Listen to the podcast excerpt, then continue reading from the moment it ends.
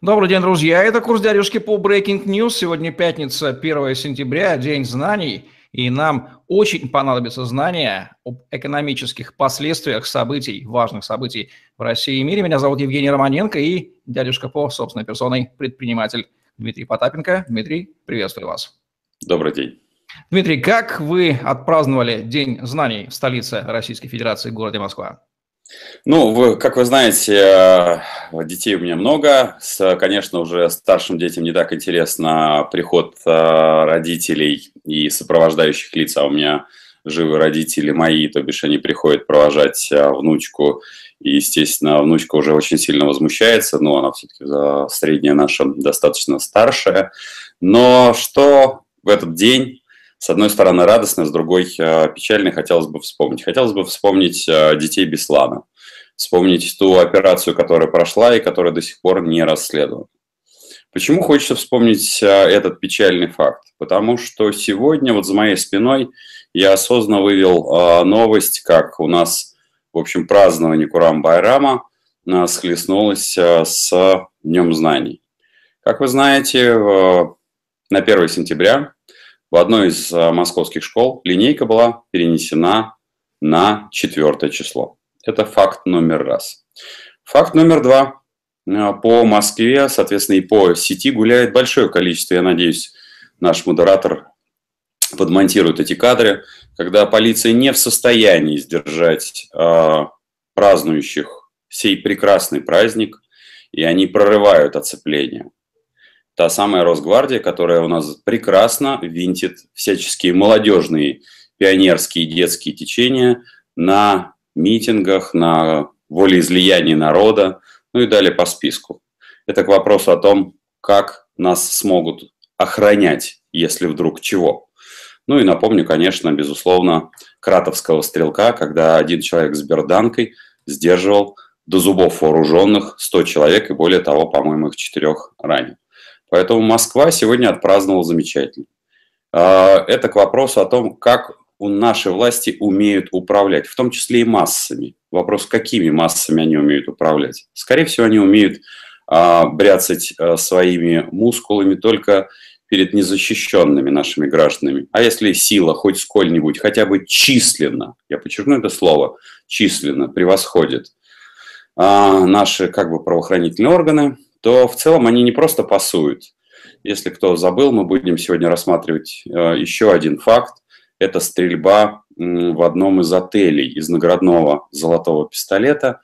Так вот, э, важен не сам факт стрельбы прекрасного нашего согражданина, а факт того, что э, полицейские ввели план крепость. Что это означает? Они забаррикадировались у себя в отделении, опасаясь, что отделение получит, эм, скажем так, будет штурмоваться разъяренными земляками данного прекрасного гражданина. Поэтому, милые мои хорошие, те, кто комментирует по поводу того, какая школота выходит на всяческие митинги и как надо ужесточать э, ну, эм, в отношении этих детей, наших детей, которые 1 сентября в том числе пошли а, в школу, всяческие меры – было бы очень хорошо, чтобы вы понимали, что детей наших, позволь, э, позвольте сказать, свинтят.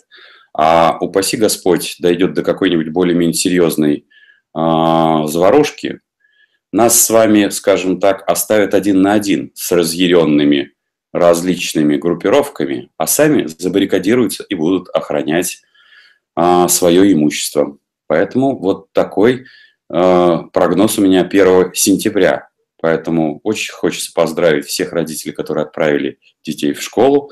И очень хочется, чтобы родители были очень ответственны и очень внимательно думали, что они вкладывают в голову своих детей. Поэтому предлагаю продолжить по экономическим новостям.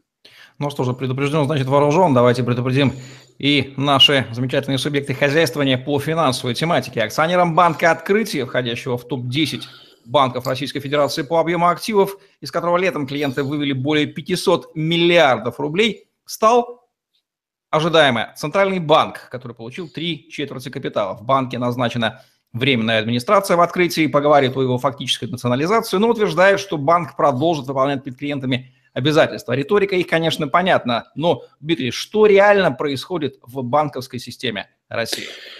Ну, в банковской системе об этом мы немножко цепляли в наших э, новостях, э, соответственно, и комментариях. Значит, нашей банковской системы не существует как класс, э, поскольку разговор о банковской системе как об инструменте исполнения и инвестирования и наполнения экономикой э, некого э, ресурса под названием денег и инвестиции, ну, у нас такой политики нет и не было. Напомню, безусловно, э, проклятые 90-е, когда в банковской системе не было э, денег, и мы занимались за рубежом. У нас был большой, огромнейший долг, и, собственно говоря, последние года мы э, видим победные реляции, что мы сократили долг нашего государства практически до нуля. Правда, забывают эти победные реляторы рассказать о корпоративном долге, который кратно возрос, а корпоративный долг государственных организаций. Поэтому банковская система по-прежнему действует в, тех же, в той же парадигме, которая действовала в проклятые 90-е. Она задешево занимает э, деньги за рубежом и задорого их продает здесь.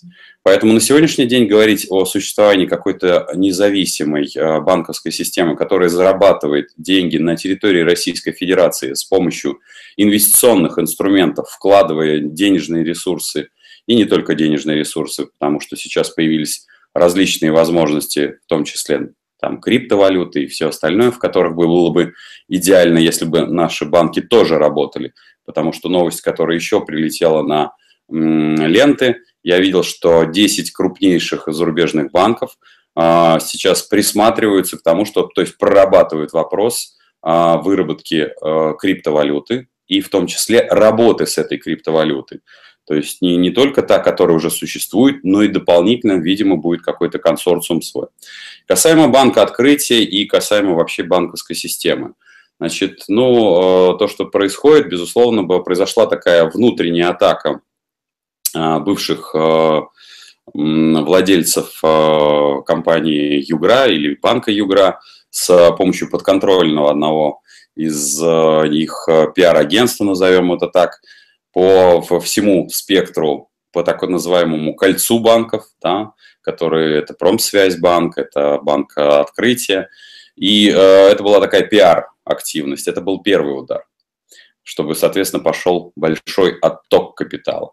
То, что касается, как сейчас, э, можно сказать, спасают неспасаемые, и входят в капитал, ну, в данном случае я могу сказать, что, конечно, Центральный банк а, выполняет несвойственные ему функции, и более того, в общем, э, спасти таким образом банковскую систему Центробанк не сможет. Он будет постепенно печатать необеспеченные деньги и постепенно точно так же будет сушить эту банковскую систему, отзывая лицензия за лицензию. А к чему мы придем в перспективы ближайших, наверное, 5-7 лет, это, наверное, сокращение количества банков, ну, по моим оценкам, где-то до 100, может быть, 150 это по максимуму. Причем большая часть из них будет, ну, как бы национализирована. Хотя сейчас даже уже назвать банки частными крайне и крайне затруднительно. Они, по сути дела, являются государственными либо квазигосударственными. Поэтому, к сожалению, за последние 20 лет а, банковская система не была создана. И нам предстоит после достаточно серьезного, жестокого удара по экономике, который последует там, ближайшие там, 3-4 года, безусловно, воссоздавать обычную банковскую систему. Придется как практически возвращаться во, во времена 905-917 года, когда занимать где-то за рубежом, вкладывать в российскую экономику, здесь зарабатывать и на этом инвестиционном капитале поднимать новую банковскую систему. Будет ли эта банковская система опираться на старые части? Большой вопрос, потому что напомню тем, кто проходил кризис 98 года, а как вы знаете, кризис 98 года я проходил в ранге генерального директора крупнейшего э, завода, причем градообразующего. Я не могу сейчас вспомнить ни одного банка, которые в тот момент были очень и очень крупными. Напомню их название для, скажем так, старичков.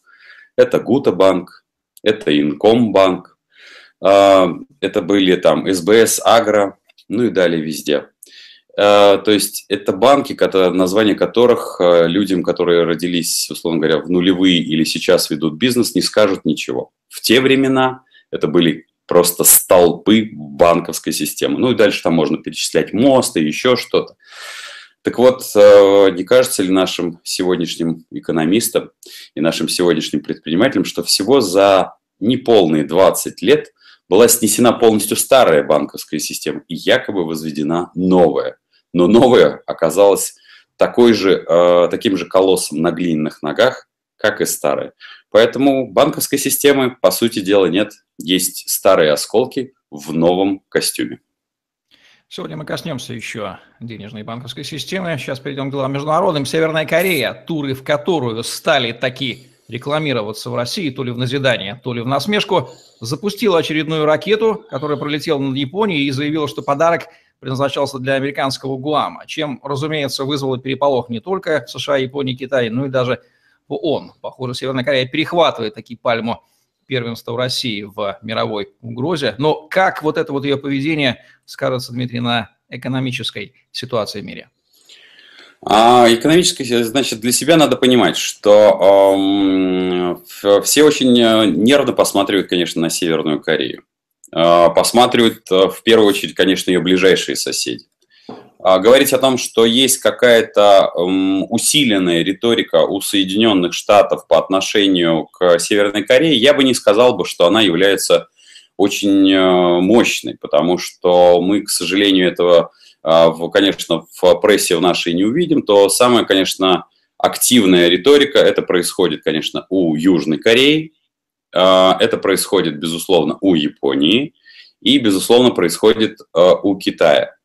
Потому что эти страны четко для себя понимают, что бы ни происходило с Северной Кореей, если вдруг будут приняты, если вдруг ни с того ни с сего будет развязана хотя бы ограниченная а, ядерная война, или, по крайней мере, вылетит как ракета с ядерной боеголовкой, то шансов, что ракета долетит там, до Соединенных Штатов, долетит до, там, упаси Господь, России, он маловероятен.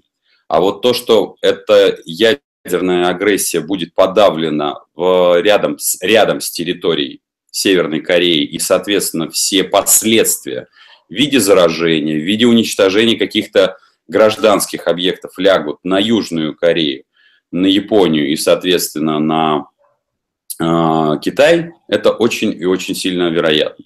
Поэтому, к, сожалению, вот это э, такое агрессивное поведение, оно, конечно, запускает гонку вооружений.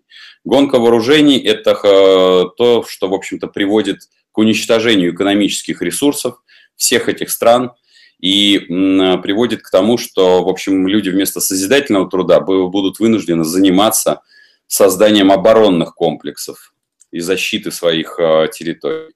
Поэтому другое дело, что, конечно, у Северной Кореи, в общем, смена риторики невозможна как класс.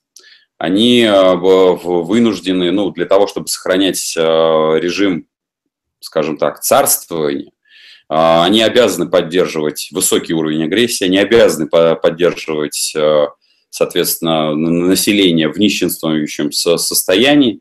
Другое дело вопрос, собственно говоря, нашего поведения. Что мы хотим получить, в, не только рекламируя туры, но и принимая лидеров э, этих стран, этой страны у себя на территории. Что мы хотим этим подчеркнуть?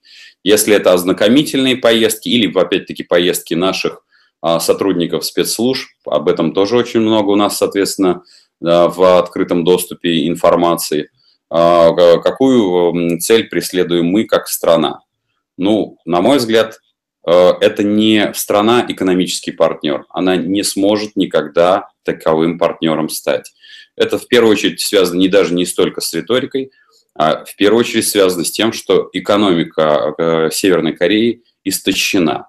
Истощена постоянной гонкой вооружений, истощена э, ресурсно, истощена в, в целом теми методами, которые применяются для управления ну, говорить о том, что мы станем когда-нибудь Северной Кореей, я думаю, что у нас э, шансов на это не так много.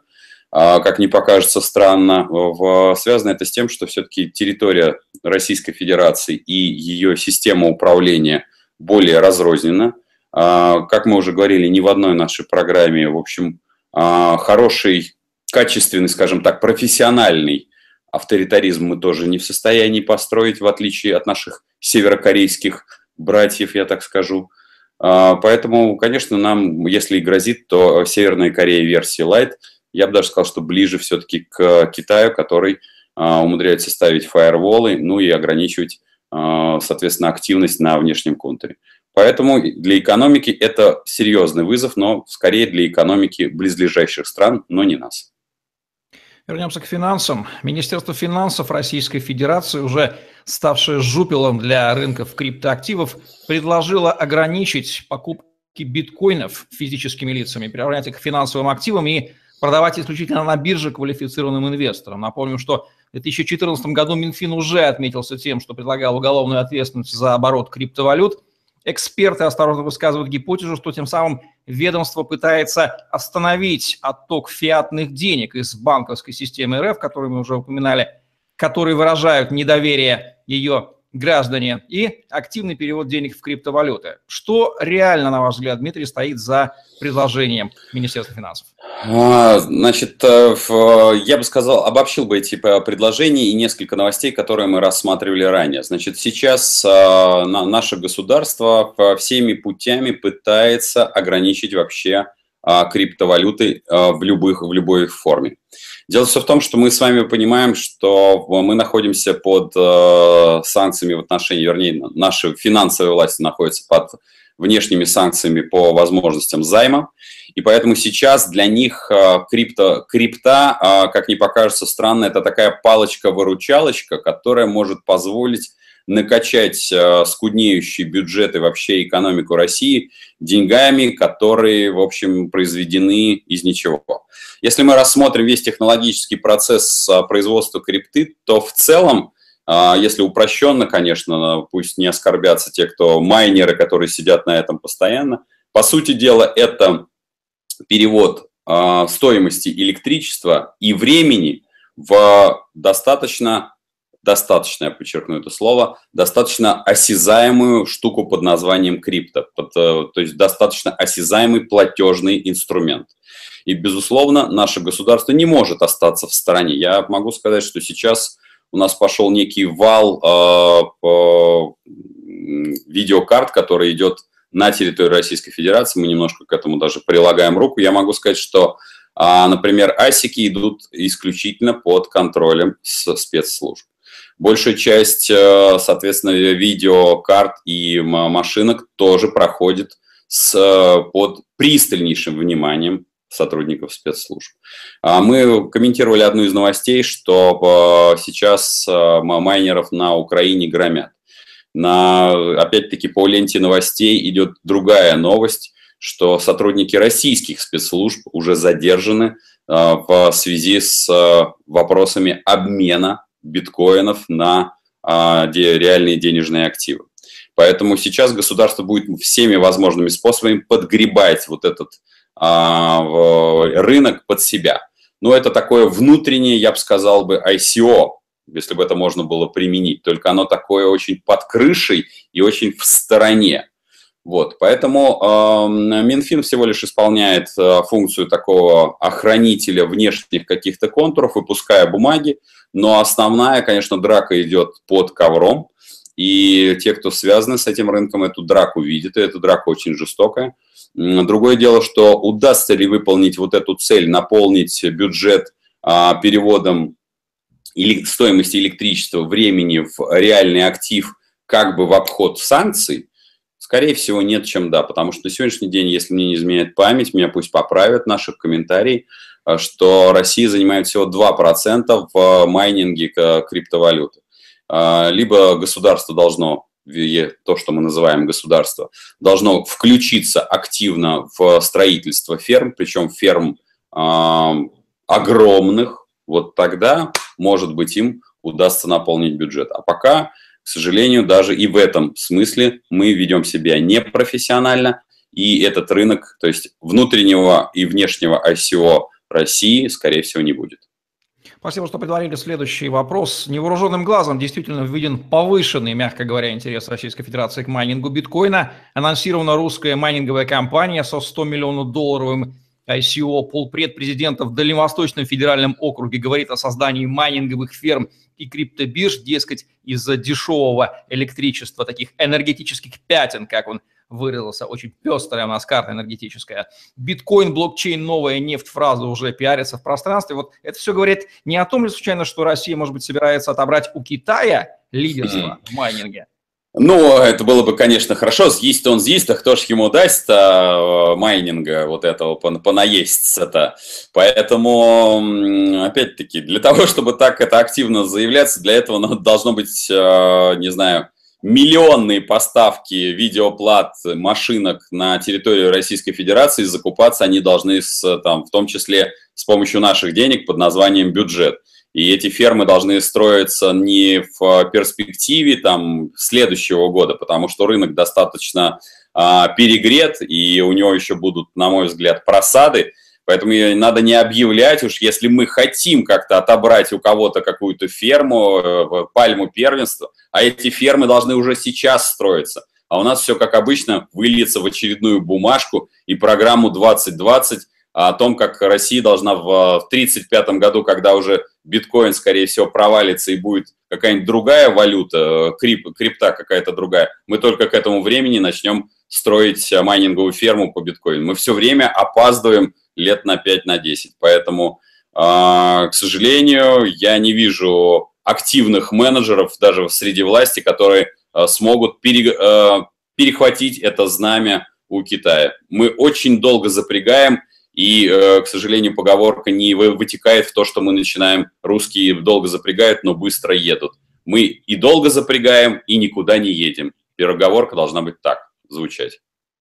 Президент Путин встречается с криптоидолом Виталиком Бутериным, во многом, наверное, благодаря его русскоязычному происхождению, а, который подписывает соглашение о партнерстве ни с кем иным, как с Вебом, репутация которого нам прекрасно известна. Есть ли у власть придержащих э, в Российской Федерации, Дмитрий, планы использовать криптовалюту, о которой, кстати, упомянуто в недавнем законе США о санкциях, который мы делали это уже обзор, ну, например, для обхода тех же самых санкций или какие-то иные задачи с ее помощью они собираются решать? Нет, ну, ну как можем подцепиться к тому, что говорили чуть выше, безусловно, это попытка обойти э, санкции и вообще подцепиться к рынку альтернативного финансирования. Говорить о том, что это будет носить э, массовое явление, таки нет потому что именно этот рынок и вообще рынок э, как интернет и вообще быстрых технологий – он доступен только быстрым людям. А поскольку мы все знаем, что чиновничество наше э, настолько медленно, неповоротливо и бестолково, что рассчитывать о том, что э, даже э, Виталик Бутерин сможет вытащить в светлое будущее Россию, это, конечно, очень сильно большая иллюзия. Он слишком щуплый парень, он прекрасен мозгом, но он щуплый, чтобы вытащить такую махину под названием Российская Федерация.